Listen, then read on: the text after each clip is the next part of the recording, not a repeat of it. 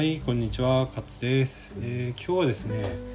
あのー、僕のねおじいさんのおじいさんですね祖父の話していきたいなと思います。あの祖父はですね98歳で亡くなったんですけどもあのね僕おじいちゃん子だったんでね、え、今でもいろいろ思い出したりしますね。で祖父のね思い出はまあいろいろあるんですけどその中でも一つだけエピソードがあって、え、それはですね1994年平成6年の、え話なんですけども僕ね出身青森県なんですよ。で三陸春川沖地震っていうね大きな地震来たんですね。で僕があの住んでて、まあ、僕の実家ですね、えー、この時ですね震度5でしたね。はい。で、まあ、八戸市では震度6というようなすごい大きな地震で、えー、死者はね2人出て出たような、えー、そういう大きな地震であったんですね。でその時にですね僕おじいさん心配だったので地震がねこうガーってきたの。夜の9時19分。あの夜ガーってねあの地震が来たんですよね。もう突き上げるような感じで来たんですよ。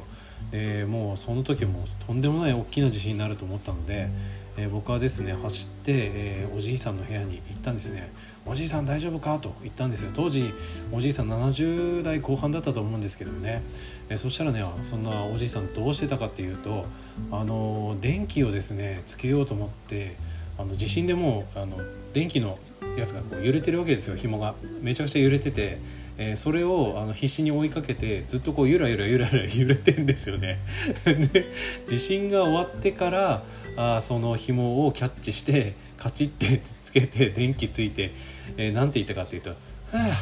電気ついた」今でもねあれ衝撃でしたね。まあとんでもないこうバランス能力と、えー、脚力がですねまあ今あの僕今現役の理学療法士ですんで、えー、当時のことで考えるとあの私の祖父はですねとてつもないバランス能力と、え、身体能力を持っていたんだなというふうに思ってましてね。であの、えー、震度56近くのですね大きな地震が来たとしても、えー、焦れ焦らずにね行動するこの心の余裕。あれはですね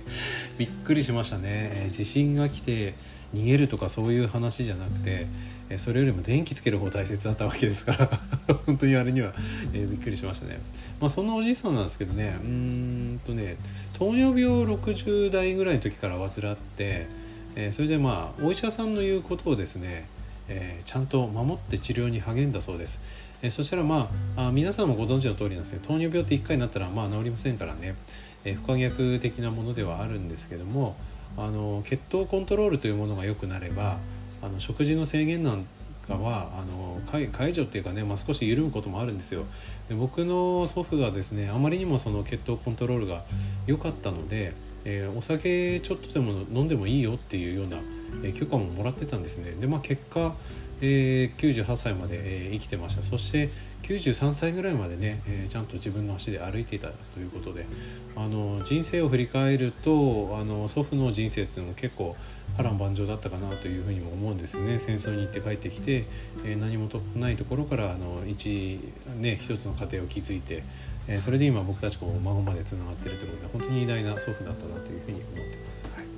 えー、まあそんな祖父がですね僕理学療法士で働いている中であ一回ですね地元の病院で働いた時に一度だけねそのリハビリ室に来たことがあったんですよ。えー、肩がちょっと凝るみたいな感じで、えー、来たことがあって、まあ、それで治療というか物理療法ですね、えー、電気の治療を、え施したことがあったんですけどまあそれ一回きりでしたね。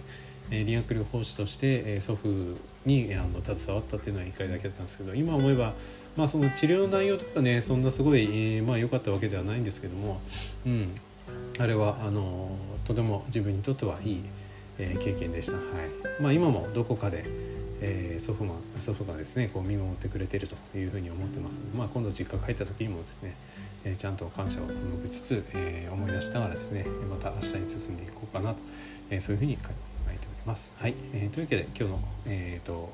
ラジオですねここまでにしたいと思います。どうもありがとうございました。えーとこれどうやって消すんだ？ちょっと待てよ。こうだな。チャオまたね